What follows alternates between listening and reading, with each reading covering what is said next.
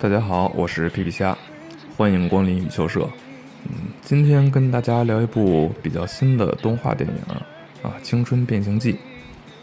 那由于疫情哈、啊，就是这个并没有走院线，它走的是流媒体。呃，影片上映以来哈、啊，就是它一下就成为热点了啊。它探讨的是关于成长、关于青春，还有关于这个对于这个华裔的刻板印象这么一个问题。呃，其实关于探讨这类问题的影片不少，对，但是它的这个着手点比较独特啊。从这个海报啊，咱们就能看出来，就是嗯，电影里边说是红色的熊猫，其实看起来就是我开始一直以为它是个狐狸。对，就是那种尖耳朵啊，还有那种三角脸、嗯、看起来它不太像个熊猫，后来啊可能是个小熊猫的一个一个形象，就是胖胖的小熊猫。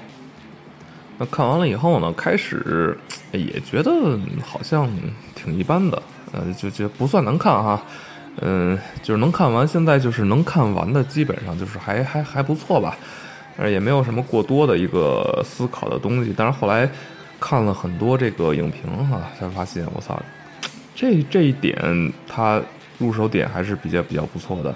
呃，它是借用了就是小女孩哈、啊、第一次来月经的时候的那种尴尬、紧张这种心情，然后作为一个入手点啊，来用这个红色的熊猫来影射这一点，对，做呃由这儿。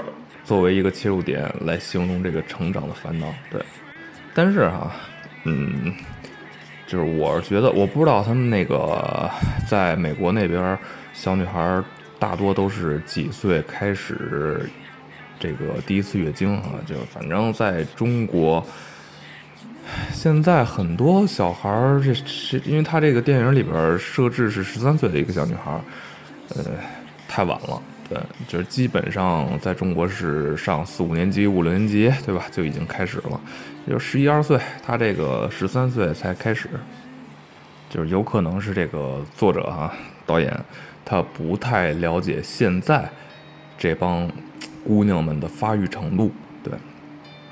那说一下这个这个大概的故事哈，她是一个十三岁的。华裔小女孩，对，在美国生活的一个华裔，就是特别明显的，就是美国那边对于华人的这个刻板印象的一个看法。所有的科目啊都非常厉害，这个一看就是美国人对中国人的这种刻板印象的，就是学习好。嗯，有四个比较不错的小伙伴，对，那但是呢家里边管得挺严的，嗯，很多其实很多影片也都。表现出了这一点，对，对于这种这种华人家庭嘛，对吧？就是父母时时刻刻，尤其是母亲这边啊，时时刻刻都呈现出一种比较紧张的状态。那他的妈妈也是啊，就是每天把把把这个美林哈，他的这个生活安排的满满的，就各种学习班，对吧？兴趣班、学习班。那美林呢，他又是那个非常听他妈妈话的这种人，对。呃，美林和这个四个小伙伴哈、啊，就是约好了，有一天去看他们非常喜欢的一个组合的演唱会。那同时呢，美林又喜欢上一个嗯，在汉堡店打工的一个男孩，对，就是很明显的，就是小女孩到了青春期以后开始思春了嘛，对吧？开始对异性产生兴趣了，这种表现。那还在他有一个本儿上，他自己有一个本儿，他就在这个本儿上呢，就是画这个男孩的肖像。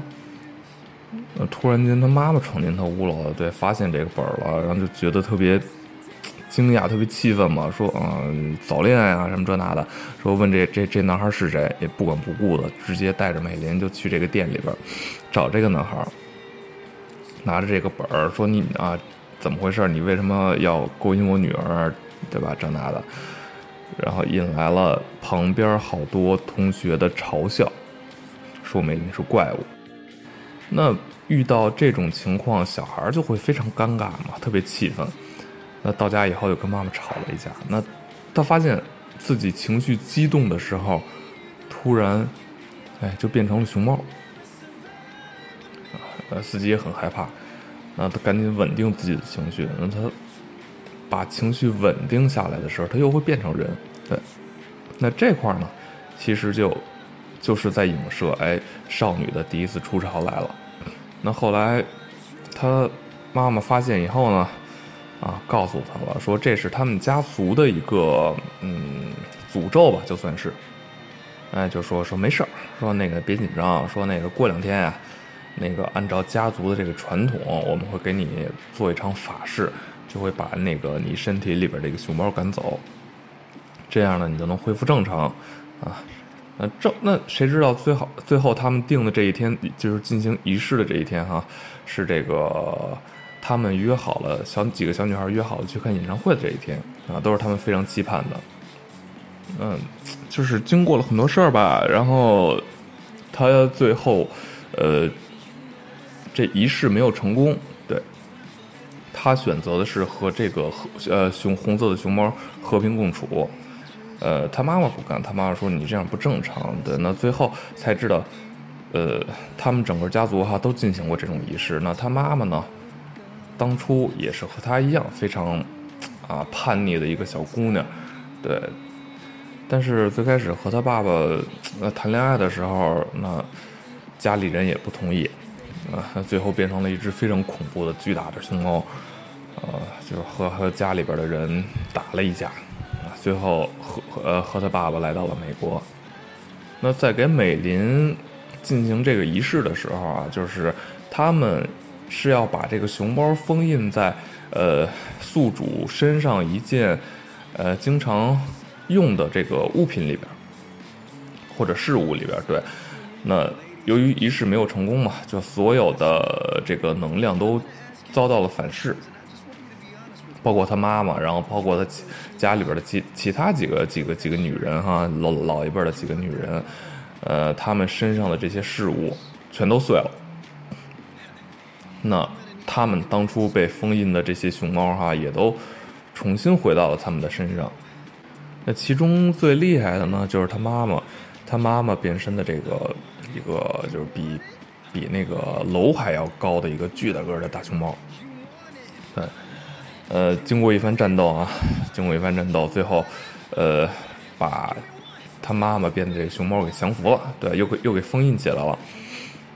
呃，最后就是其他的人啊，他们家其他人又都选择了重新把熊猫封印起来，只有美林没有，美林选择继续的和熊猫和平共处。对，那这个影片大概啊，就是讲的是这么一个故事，其实。我是觉得这个评分有点过高啊，有点过高。嗯，怎么说呢？因为这类的故事真的是不少见。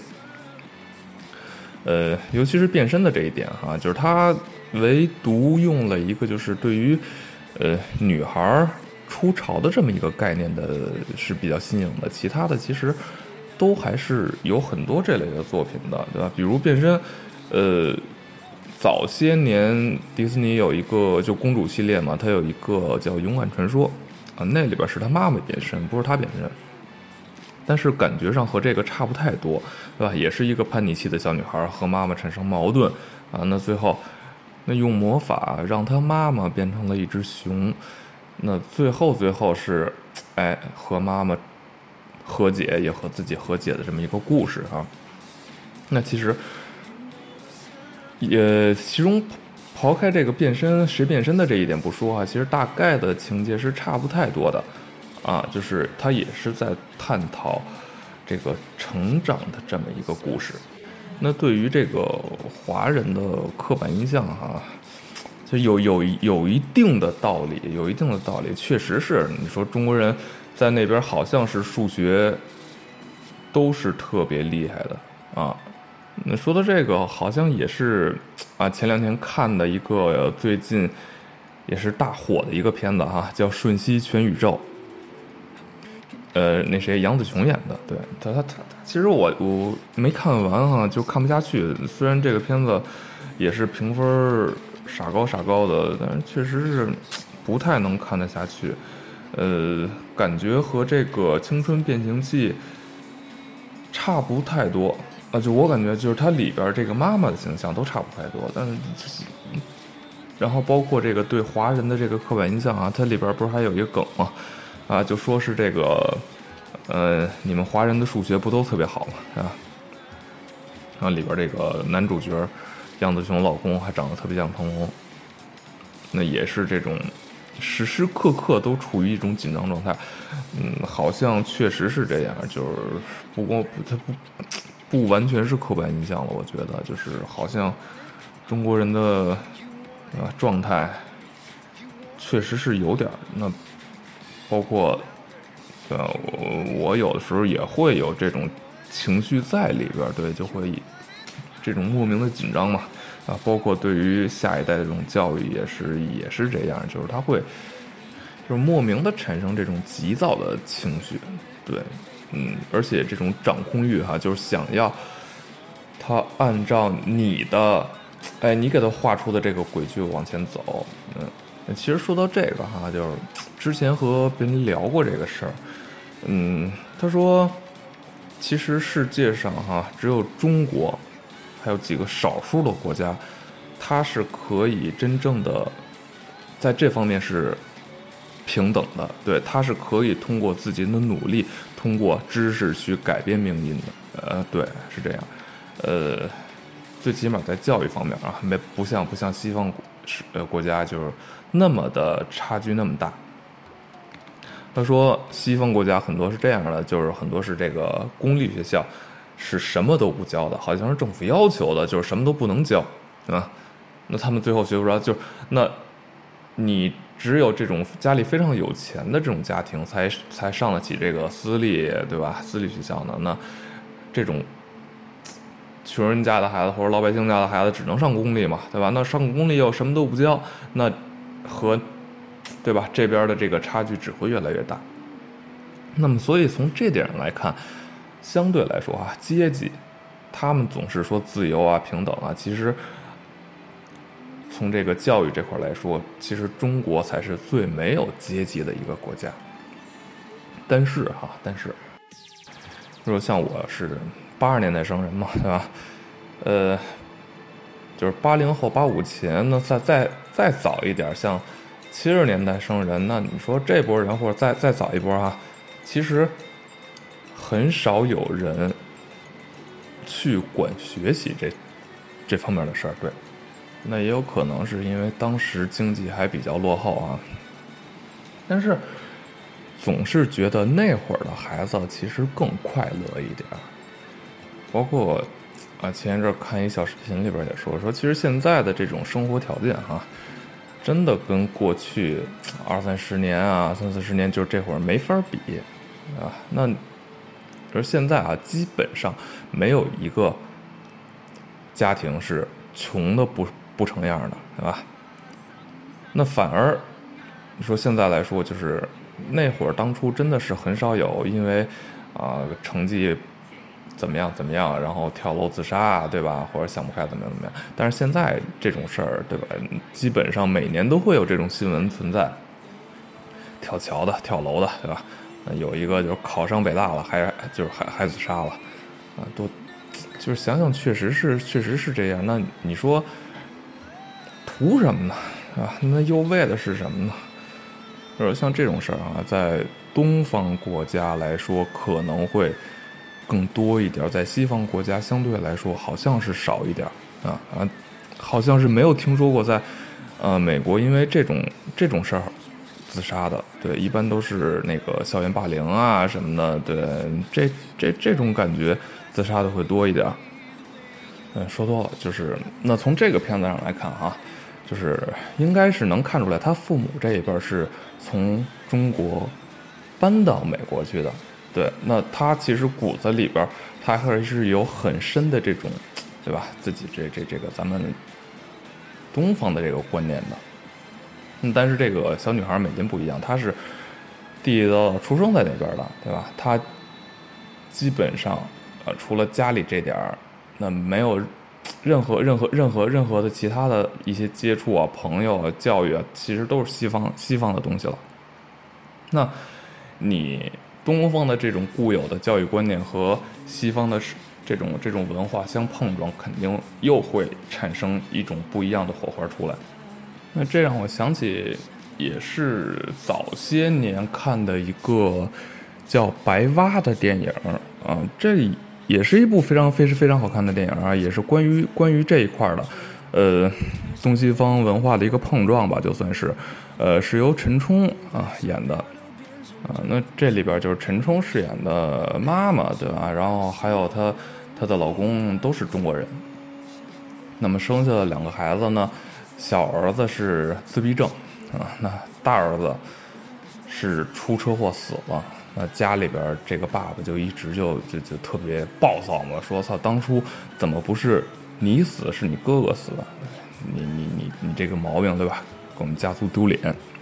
那他弟弟呢，就通过这个他哥哥生前的一些好朋友啊，经常跟他们在一块玩，嗯，发现其实他哥哥之前是个同性恋啊，就是这种，因为在那边现在也很接受这个事儿嘛，对吧？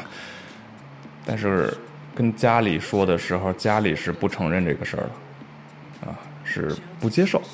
那最后呢，也是通过这个自闭症的弟弟的一些做法，啊，还有他的一些发言呀，对吧，来让父母产生这种很大的触动呀，而由此产生一些改变。对，那这里边，尤其是这个爸爸哈，就是他表演，他他他所呈现出的那种特别紧张啊，这种状态真的是特别典型的中国式教育的这个这波家长啊，基本上都是这样。就是其实就是我身边哈、啊，就是这些家长们，我觉得大概得有百分之七八十是这是是这样的一个状态。对，那作为其实作为他们来说，不能说错哈，就无可厚非，因为现在中国的教育教育制度是这样的嘛，对吧？那以后包括人的这个这个就业呀、什么出路啊，有可能都会因为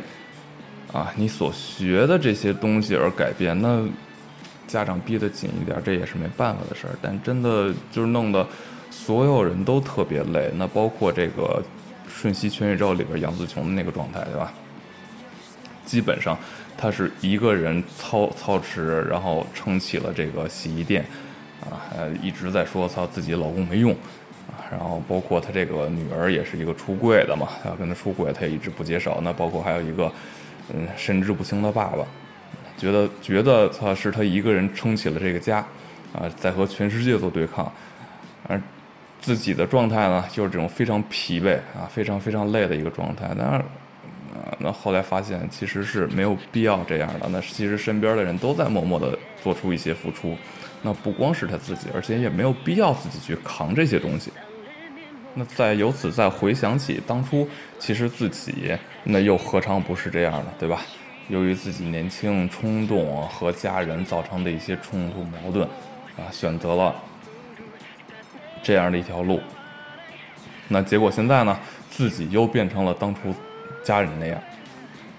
那其实可以可以预见到啊，其实像像很多影片里面都都会呈现是这样的。那自己现在的样子，其实就是自己当初特别反感的父母的样子。对，这这这真的是特别典型的一个，我觉得可能，嗯，不光是中国，全世界可能都会是这样的。对，就是自己突然觉得，我操，我怎么变成这样了？呃，就好像当初，对吧？我爸打我，操，心里边一直还说呢，说成，等着老丫呢，等我以后长大了，我弄死你。啊，那当当初小时候，我觉得男孩挨揍的时候，可能都会有这样的一个想法哈、啊，但只是心里边想想。但是后来呢，慢慢慢慢发现了，哎，突然有一天，我操，我怎么变成这样了？对吧？我怎么变成了当初我心里边骂的那个人的那个样子了嘛，对吧？那这这真的是就是小的时候父母对孩子的这个教育对他的影响真是挺大的。对，所以现在就是真的是尽量的在克制自己，对，不要往唉就是自己反感的那些方面去发展吧。对，就是尽量的，呃，能把自己的脾气压一压就压一压，对，呃，尽量和平的去处理一些事情。那有的时候还是会有搂不住的时候啊，但是还是怎么说呢？尽量的和平共处吧。其实说白了还是就是别和自己较劲，对，就是主要我觉得是和别和自己较劲，对，就是你孩子什么样，这个东西其实都都都是，对吧？就是一个表象，我觉得其实是自己没有放过自己。嗯，再说一个就是这个它变成红色熊猫的这个事儿啊，它变成红色熊猫呢，呃。就是看很多影评，大部分都是在说他出潮的这个问题嘛，对吧？就第一次大姨妈，对，是，就是确实是有这个说法哈，就是包括好像官方也是承认了，呃，以这个为为为切入点啊来创作的这么一部动画片。但是我看完了以后吧，就还有一种感觉，就是他这个红毛的问题，对，就是觉得不光是。呃，在形容女孩出潮，啊，还有一个就是西方世界对于红色毛发的一些看法，啊，尤其是红色，就是体毛为女人的这个看法哈。那最早最早知道这个的时候，还还是看那个《格列佛游记》啊，他到那个马国，然后里边有一群野人嘛，那群野人里边，我就很明显就形容到就是，呃，红色。毛发的女人野人啊，她的这个性欲是非常旺盛的。那到了后来，嗯，好像又把这个红色毛发的女人和这个女巫啊魔法联系在一起。那包括就是他们好像有一个鄙视链，对，就是黑头发是最厉害的，然后是金发啊，那最低级的是红头发。那好像是是说这个，因为当初罗马人是黑头发。啊，凯撒大帝黑头发，那后来这个日耳曼人是金发，那那一系列下来，这只有这个凯尔特人，对吧？好像好像好像是这个红发，啊，那最后凯尔特不是被消灭了嘛？啊，也没有这个也没有这个族群了，现在也是在这个爱尔兰呀、新西兰呀这个地区活动。所以说啊，包那你看，就像那个《哈利波特》。在哈利波特里边，那哈利波特作为一个绝对的主角，他就是黑发嘛，啊，那和他相对的这个反派马尔福金发，对吧？那哈利波特的小跟班罗恩啊，他是红头发，一只家里也穷，然后包括他们家孩子也是最多的，对吧？就是象象征这个性欲旺盛，而且情绪是非常不稳定的。那包括刚才说到的这个。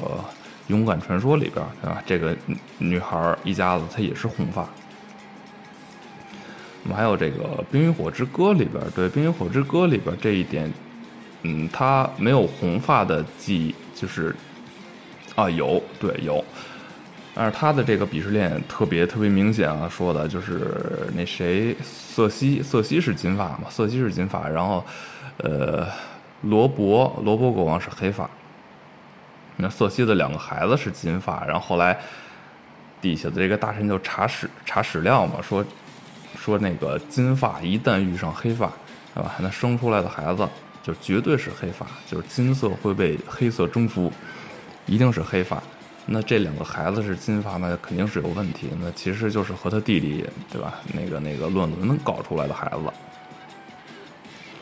子。也呃，那这里边的那个女巫啊，红女巫。啊，他不就是红发嘛，所以就是这个红头发好像一直与这个性欲特旺盛、情绪不稳定、魔法，对吧？这些东西结合在一起的。啊，还有就是这个为什么是红色的熊猫啊？它野兽嘛，对吧？野兽这个东西它是难以驯服的，而且它的这种情绪是不受控的，对。就是不受控的情绪，它是会伤人啊，一定会伤人的。但是你说你一直压制它吧，好像也不太好。那就像就像他的妈妈似的哈，就是他是一直压抑自己的情绪，一直压抑这种野性的东西，那结果他反而是变成了最大个的那种，对吧？会伤人的一个大熊猫。所以这个东西说不好，就是我觉得就像大禹治水吧，你赌不如输啊，就是你一直压抑它，你不如对吧？有些找到一些有效的方法去疏通疏通它，对，就是排解掉嘛，对吧？就好了，找找到另一个出口，你总是要发泄的嘛。其实啊，说白了就是成长这件事儿哈，它是它本身就是一件很梦幻的，又又挺恐怖的这么一个过程。对，它会发生很多很多你意想不到的事儿。那这个时候就真的是需要身边有人去怎么说，去疏导也好，排解也好，陪伴也好，对，就不一定是父母哈，那可可以是朋友，对吧？那也有也可以是对吧？一些长辈啊、老师啊等等等等这些关系。那总之，它还是就是青春嘛，对吧？那是人生中最美妙的一个阶段。虽然我的青春早就过去了。那么好，那么这期呢就跟大家聊到这儿，感谢大家收听啊，支持点赞，再见。